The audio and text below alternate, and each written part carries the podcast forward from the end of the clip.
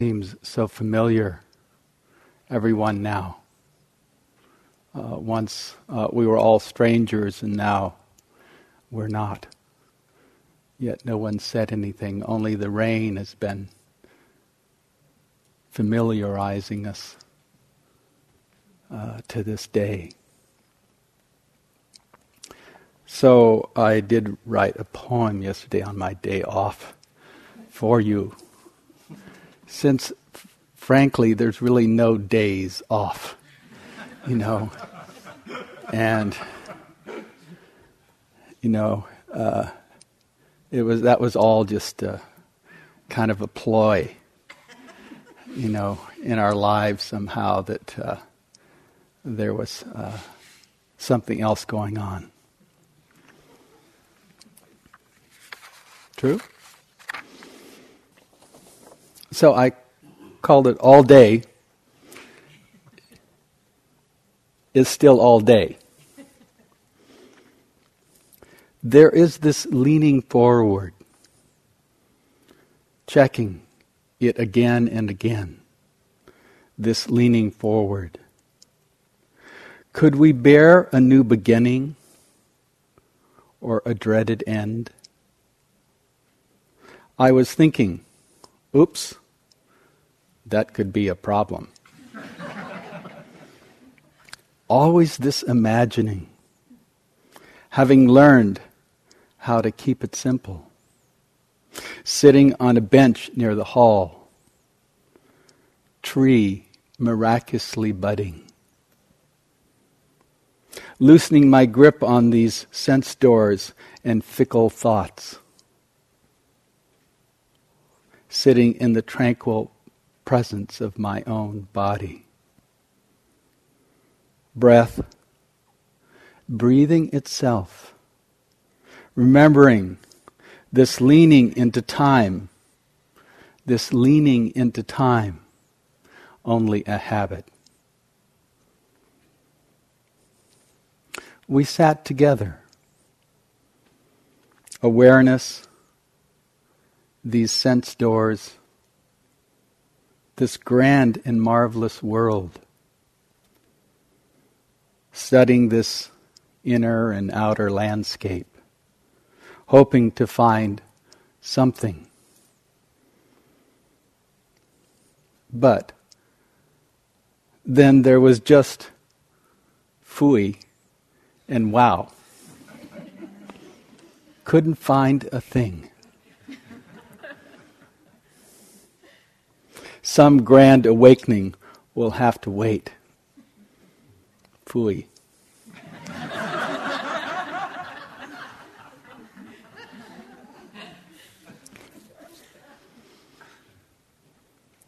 I knew this was so simple, very simple.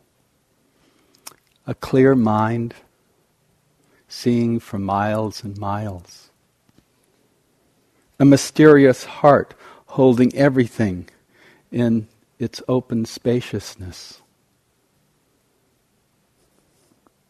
Anchoring this awareness in the body, knowing the ease, knowing the ease as the destination. So I practice. Not moving into tomorrows no leaning into time, planning some pleasure or impossible escape, but resting in the natural peace and ease that is the natural peace and ease. Confident in how it goes.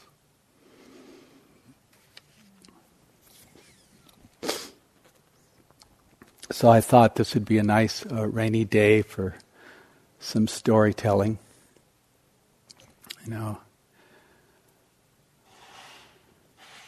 I was going to say many, many years ago, but it wasn't that long ago. Just a few years ago, uh, I had had this wish from uh, probably when I was 20, 21. I had read Lama Govinda's book on uh, the, this uh, trip he made in Tibet, and that uh, he had gone to be touched as a pilgrim uh, by a mountain there. And the mountain is called Kailash. And uh, in the old texts, whether you go back into the Upanishads or the Vedas or uh, through um, many of the Buddhist texts, that uh, they sometimes refer to it as Meru, uh, which is kind of mythical mountain, as you would have Mount Olympus be. You know. But always in my mind, there was this uh, mountain that carried all kinds of possibilities. And maybe it was just, you know, they have this story in both, I think in all traditions.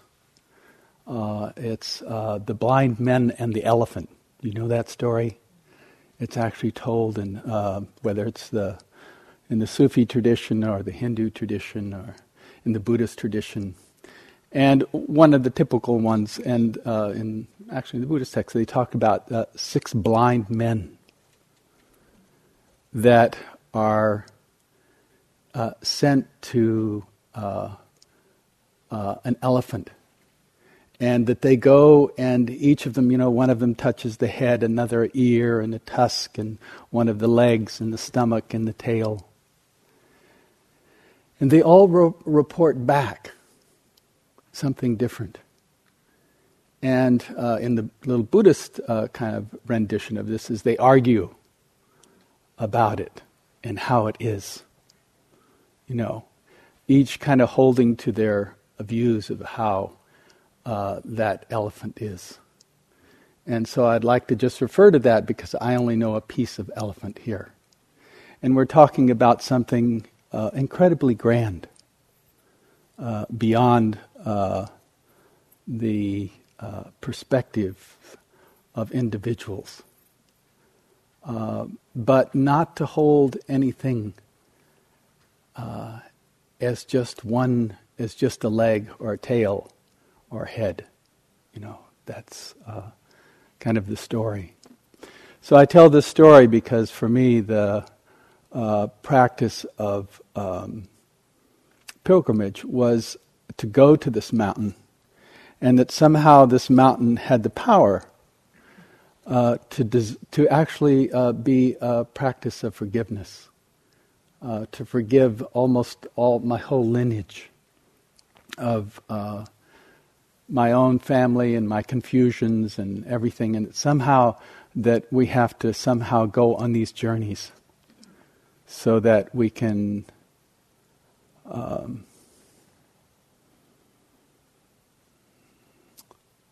uh, dissolve uh, our past and uh, re-establish ourselves as those that have just been caught by one piece of the elephant and that th- this is much bigger than any of you any of us here can imagine that we sit in kind of this uh, grand place uh, with these uh, kind of limited views of one piece of information or some story or something you brought in that you've been untangling uh, that is really about something much, much bigger. You know.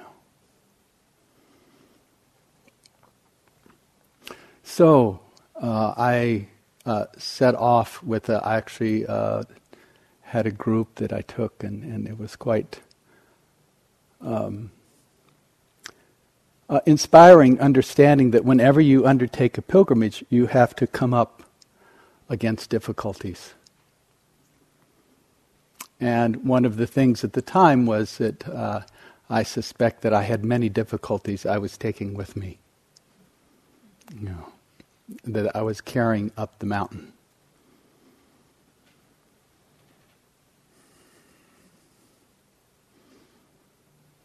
But there was also this idea that somehow, like this mountain that we're sitting on here, that it has the power, in some sense, uh, to liberate, uh, to forgive, to uh, give space, and for us to uh, be able uh, to recognize the uh, that it's bigger than the, in a sense, kind of the smallness that uh, we get caught in, you know.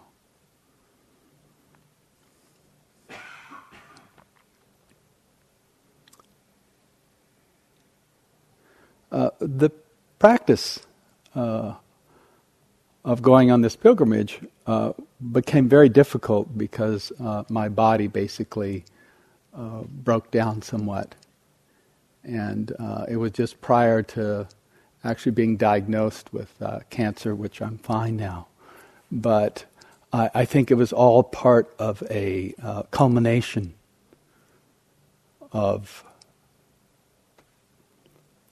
desires to free myself. And I reflect this back to you because I really consider this here as somehow, what are you doing here? You know? Uh, what is it that's kind of called you uh, to come? And uh, I suspect it's some piece of an elephant that calls you here uh, that um, can concretize uh, what you experience, uh, or can open you up to something that's beyond what you kind of have uh, noticed or held onto here in some way or brought in with you. And the stories goes, I go and and um, through quite a bit of difficulty you know, I'll relate one thing. We were coming down the mountain, and and um, uh, one of the amazing things is our we had, I think there were 21 of us and 40 uh, Nepalis with us in our first leg of the journey before we entered Tibet and crossed over the Himalayas uh, uh, down into the uh, high plateau of Tibet. And as we were descending into to where you cross the river into Tibet, uh, we had to leave before dawn in the dark with, with sort of head headlights and and to climb on up and go over this uh, uh 17,000 foot pass uh, to drop down into Tibet. And the uh, our guides said, you know, we have to leave very early and we have to no time for tea. Now that's serious, you know. And uh, probably they started moving at four o'clock, and then they were packing up tents, and and, and um, they actually, except for the porters, had to leave us at the border there, a bridge that crossed over into Tibet. And they didn't come down with us, just the the um, the guides. And the reason was that it was a very steep kind of mountain. And what happens is it warms up uh, in the morning. Then, uh, again, the Himalayas are extremely young, and uh, sort of the sort of the two continents smashing together with these high mountains, and uh, the uh, these rocks would dislodge, and they would come down so fast that uh, you could hear, but you couldn't see and then suddenly this rock could fly by you. And uh, of course, they didn't tell us that they, the porters of exactly what we were going through, and that the group before us, which had been a year before that, uh, that a, a, German woman had been hit by a rock and thrown over the side and broken her hip. You know, so we went down through this very. It was actually very treacherous and unknown to us, and no one got hurt. Uh, one person had a, there was a large rock that uh, right in front of her, several feet, went flying by, you know. And, um, and so it made the, these little pieces of the journey uh, real. You know, it wasn't things like sometimes we sit here and, uh, you know, the fear comes up in us, uh, and it comes up uh, when we're really have had like a really um, uh, where everything has been centered and we're really together, and the next moment, you know, an hour later or two hours later, our bodies are vibrating, and there is this, you know, tremendous. Um, uh, you know, all the concentration seems to have gone out the window, and there is this just shaking that goes on. And that shaking is whether it's in the body, mind, or whatever, it's actually uh, a fear that arises and um, is uh, no different uh, than going down that mountainside. You know.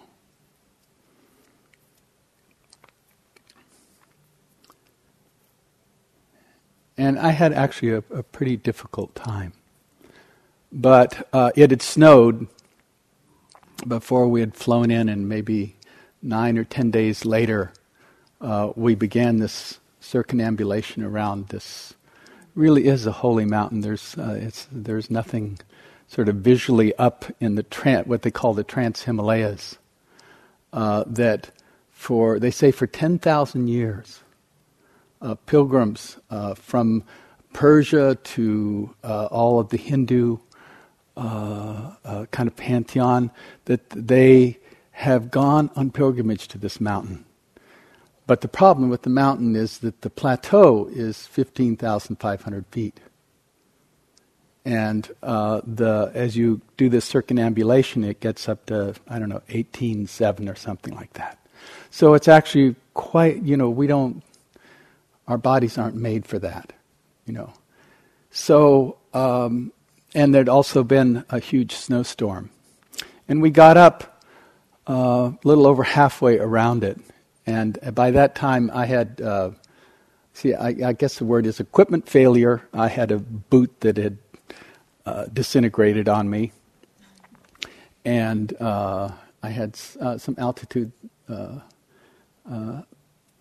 sickness, and I was recovering from an abscess tooth, thanks to Western bio- antibiotics. And so at this point, uh, there was a group that said, well, we can't go on. You know, so we stopped. And then, um, so six of them took off and went on. And they, they we couldn't take our yaks because uh, the yak herder said, well, if one yak breaks a leg, that's a thousand dollars. And that was a very clear message to us. We had a lot of yaks, you know. So we decided that those who were, you know, able enough could go on up over the pass and, and complete the circumambulation. In this lifetime, I still, I'm going to complete this circumambulation. You know, I'm going back 2014 to try again, to go around. But the journey here uh, at that point was to actually say, okay, I can't go on. And for me, that was huge. It was something that for 40 years I was uh, had some uh, interest in. So there was a monastery at the end there, and uh, so I was able to go up to the monastery. I said, "Well, I'll go up and teach in this monastery." Well, this was the cave of Milarepa, and uh, was. Uh, you know, it was a whole temple built around this little cave, you know uh, where Milarepa had taught. And so I got the privilege, and the uh, lamas there were really sweet and and uh, took us in and kind of set us up. And it was snowing outside, and so we had all it looked we sort of looked like these uh, fluff balls, you know, with with uh, the REI North Face, uh, you know, and thinking that oh it was cold, it was really cold, miserable, and I, and here Milarepa, they called him the uh, cotton clad uh, because he just wore white cotton, you know. Uh, and um, here were we all kind of puffed up in our uh, down specials, you know. And I got to teach. And uh, sort of being in that position, uh, what was it that was really the heart of how this works? And so there are three pieces that uh, I'd like to just explore with you because they were the things I taught there and I think would be uh, important in um, exploring on some level. And they are, first of all, uh, ease.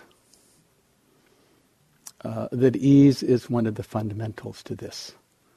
Another one is vividness, which has to, which is really has to do with our mind training. And then the third one is spaciousness. Now, in the tradition, they hold these three. Uh, they talk about very much about uh, the mind uh, being this, but I personally don't see it that way, and I'll explain why. First of all, um, from what I know of these teachings, and what I know of the possibility of you sitting here, is that ease isn't something that we um, make or create in any way. It is something that is already naturally present uh, when, uh, in essence, we sit back uh, and connect with uh, the body or the physical experience uh, of um,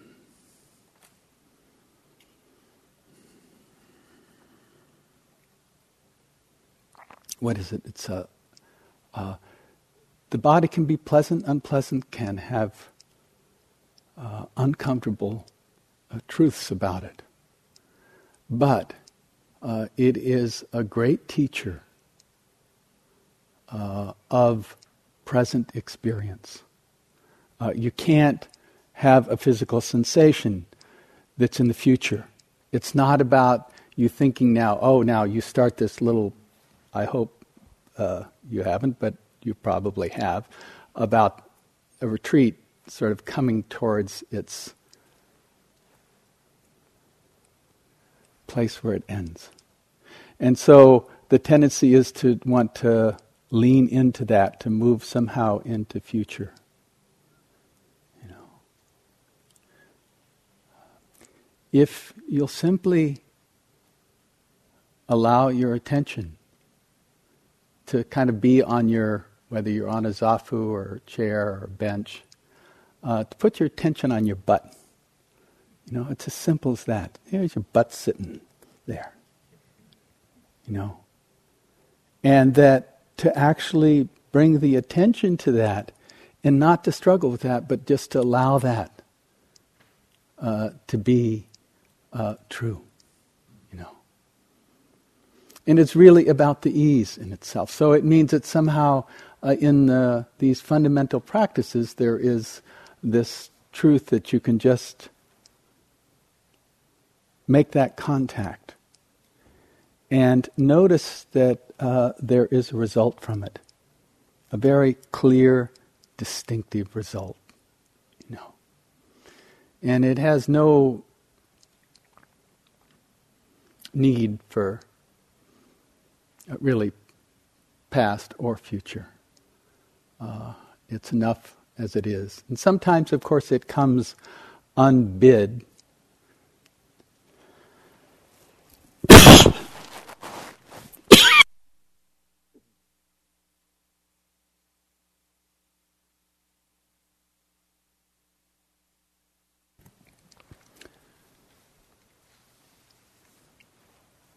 and make a lot of noise like right then. You know? And we get all involved in it. But it itself, uh, in its simplest form, uh, will always uh,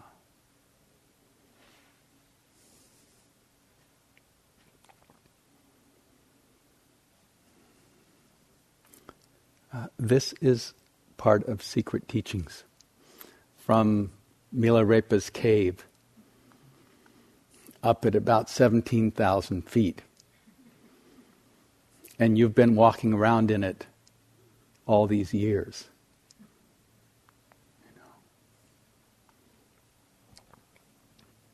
So that it is, you know, this is a, a birthright you have. Uh, this ease that's built in through your body. We talk about this as, uh, in the second kind of part, this is vividness. uh, which is uh, the mind training that we're doing here. You know, and the mind training is complicated, in essence, because it has the kind of uh, hindrances and the the way that um, we also uh, try to gain things through it. You know, that there's some kind of winning and losing uh, in uh, mind training itself. Uh, and it comes uh, somewhat culturally, in the sense that uh, we, we have these incredible imaginations, uh, phenomenal ability to vividly remember the past. And um,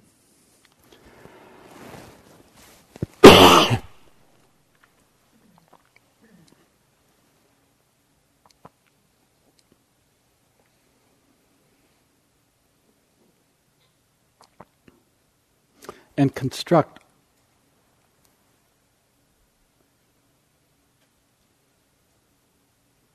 world upon world upon world.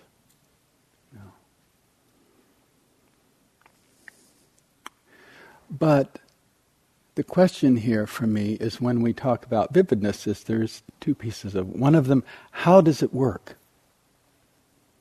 You know. Uh, first of all uh, what was it in my poem? I said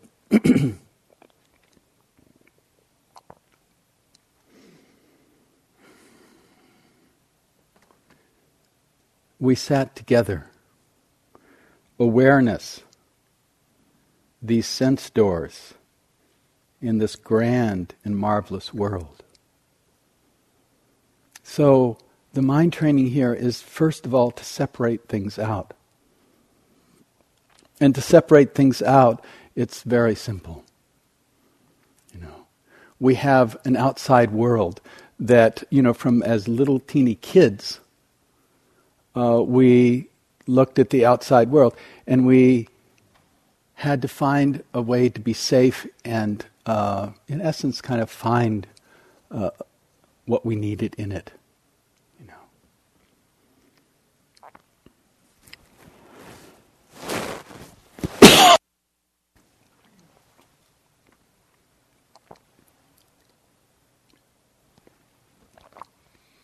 So we constructed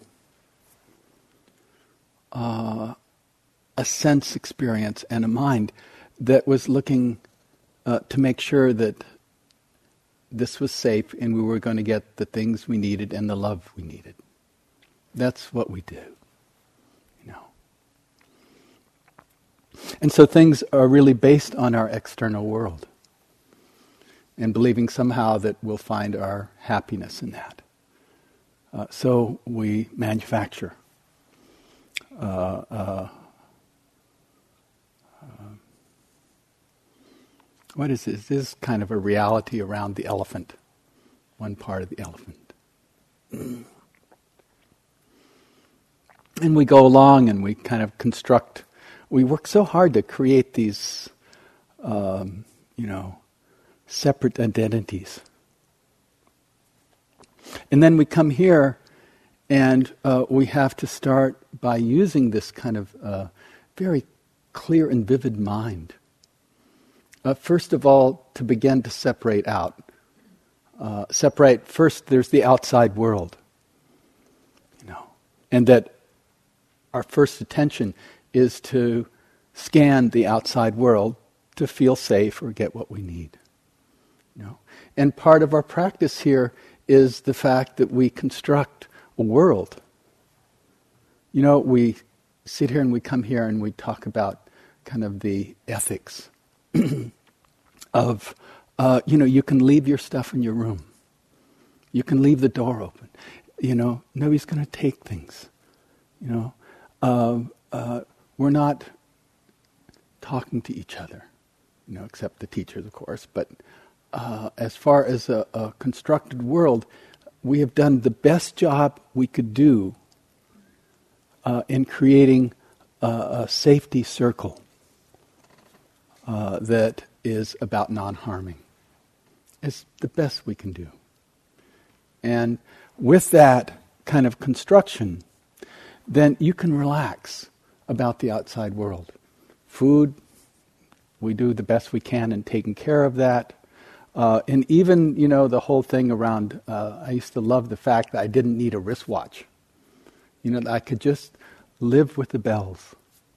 And it was enough to just learn to follow uh, in the construction here of things. You know.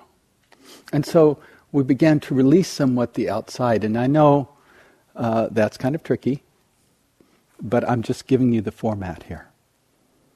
And then, as that safety begins to happen, then we start becoming aware of where we're aware of. And the Buddha simply said, you know, there is this fathom long body, and uh, it holds uh, the suffering and also the end of suffering. And so we turn our attention around to these, uh, what is known as the six sense doors. So you see and you smell and you taste and you hear, and you have these body sensations, and you have this thinking that's going on. and you begin to see that, oh, those are uh, really this sensual sphere that is where and takes in uh, the outside, and with the thinking also the inside. And then behind that, they talk about it as sensual consciousness, but uh, there is uh, the knowing that's there. You know, and that knowing. Um,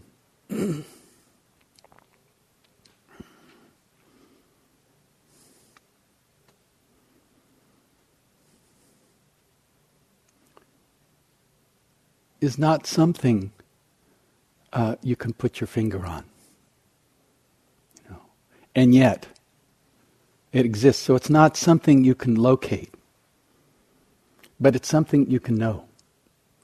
And so there is this possibility of knowing that there are these outside objects and that there are these sense doors that are experiencing those outside objects. And then there's the knowing of it. These three things. And we simply like the, I like the language of just uh, the awareness itself. And as we begin to trust the outside, and we begin to notice the nature of these sense doors, then there is a relaxing that happens.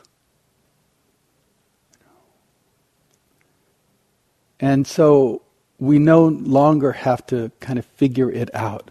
We don't have to know if the elephant's leg uh, is this way and this is the way it is. We don't have to say, oh, it's only this way because I felt the leg of that elephant and you felt the tusk of that elephant. No. It may be much bigger than that. And so there is this possibility, you know, Rumi has the thing he talks about it in a little different way. He says, "Oh, the elephant. there are uh, there is a dark room with the elephant in it, and six people go in and describe it." And of course, Rumi being Rumi, he says, "Well, why don't you take a candle and all go in and see what it is?" And that's the way he kind of holds the mystery in some way. You know. And for us, in a sense that when we start to let the objects be and the sense doors, you know, they are impermanent phenomena that arise and our consciousness kind of goes to all of them. And there is something that's holding all this. You know. And actually, it's not a problem. And so we began to see, oh, there's ease in the body. There is also uh, ease in the mind. You know? And it's not due to the objects or the stories or the thoughts or anything else. It's just the way it is. It's just the nature of it. And it has something to do with the elephant, not the parts of the elephant.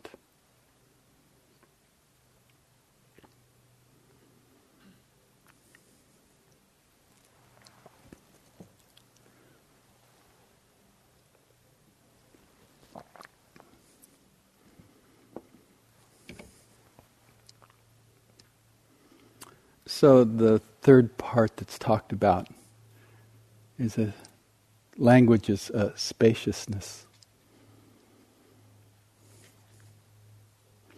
to me, once there's kind of a sense of, uh, we recognize that we always have this place that we can recognize kind of the flow of the impermanence of things, which is really the body itself, because it's such a great teacher about that there's no time that you can, uh, you can't put the same consciousness in the same body any two times. It's always something changes. So you know that. And the other is that there is the phenomenal world of the mind and uh, its thinking and its comparisons and its analysis and all that. Um, is still held in something much bigger. And so there's a way that we sort of drop back and say, oh, uh, this is but true that there's something bigger going on here. Can I somehow uh, hold this kind of mystery of, of the world and its uh, phenomena and these uh, ever changing sense doors, uh, uh, this knowing of it, and that it sits in a much bigger sphere.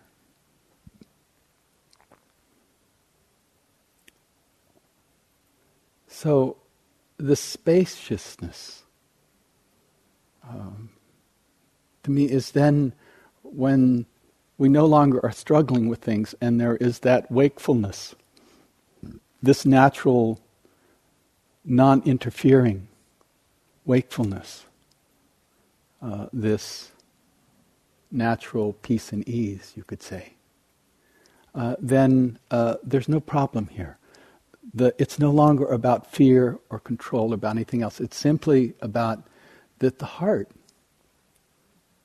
you know, when there's no contraction, you know, uh, it naturally is open. Uh, it fills the room. It fills the space. It, you know, in essence, kinds allows everything to be the way it is. No. It also, also has the capacity uh, to respond. You know, it's not uh, just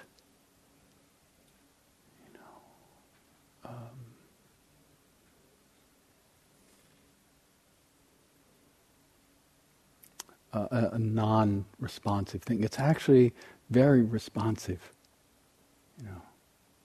Somebody asked me this morning a question. They said, "Why don't we talk about love more?" You know. And so it's really wh- how you define it. And I love this piece around what is metta. How does that work? What is it exactly? And is a conventional thing, or is it part of the spaciousness? Is it part of this, oh, this is such, when there's no interference and I'm connected, and that kind of peace and ease is there, then I have room uh, not to contract, uh, but to respond, to meet the world uh, in its, you know, uh, it's not something we can know or control. But it is something that uh, we can be touched by and also touch it back. You know.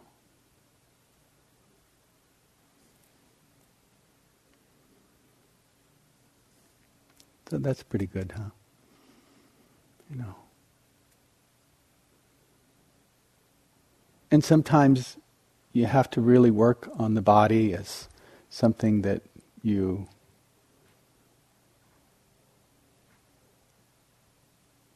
have to kind of sit and wait. You know. And wait and wait.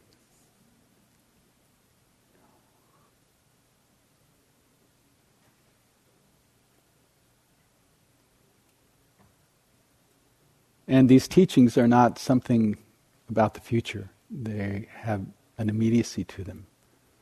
And so, in the waiting itself, uh, you will know.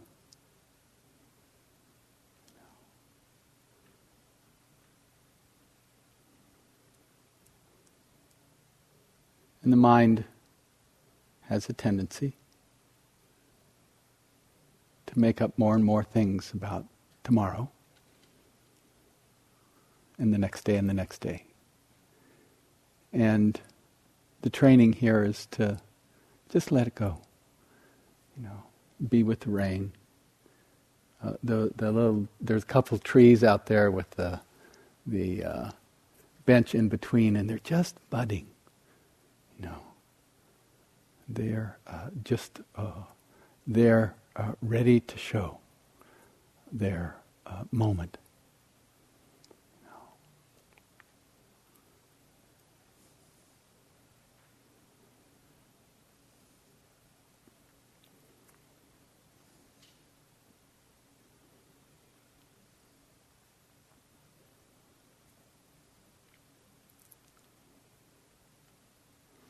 And if you can really just be there, you know.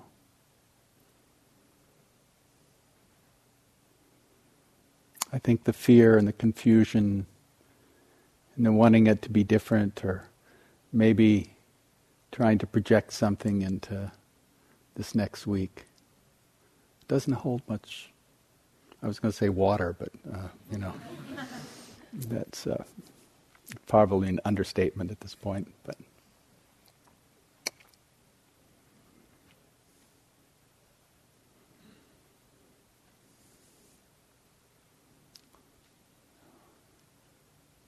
that simple.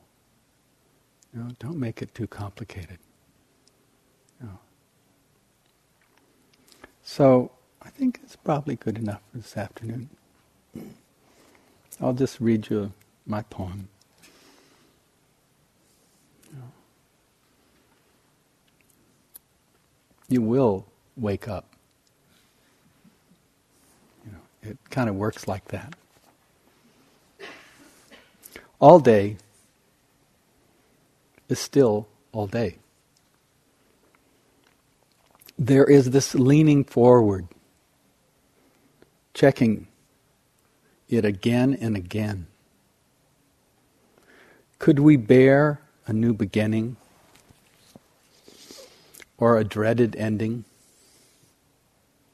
I was thinking, oops, that could be a problem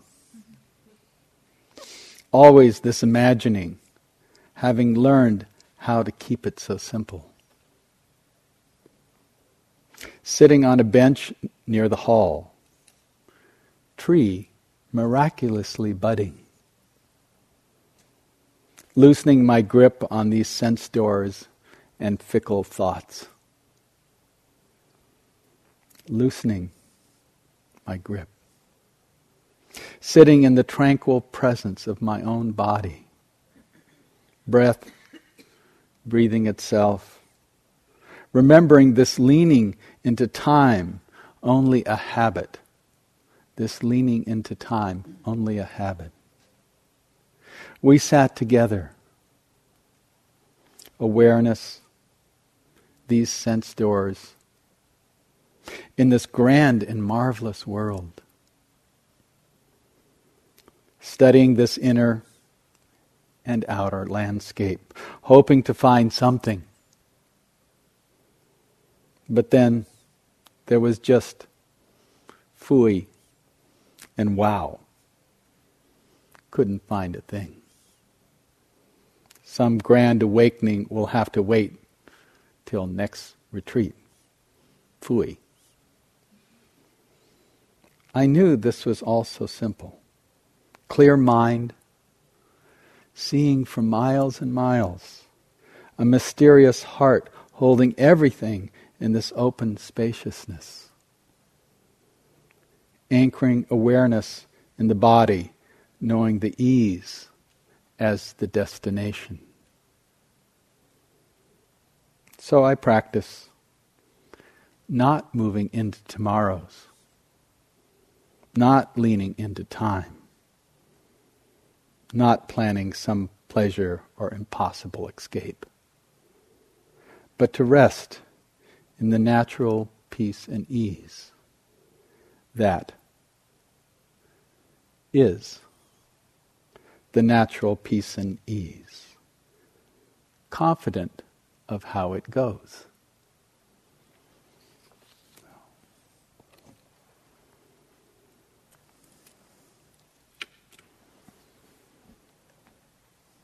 And I made it back. The end story. So, enjoy the rain.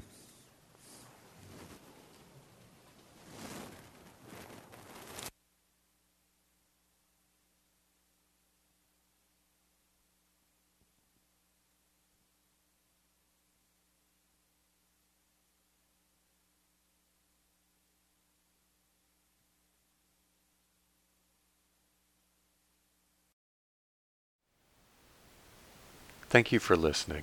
To learn how you can support the teachers and Dharma Seed, please visit dharmaseed.org slash donate.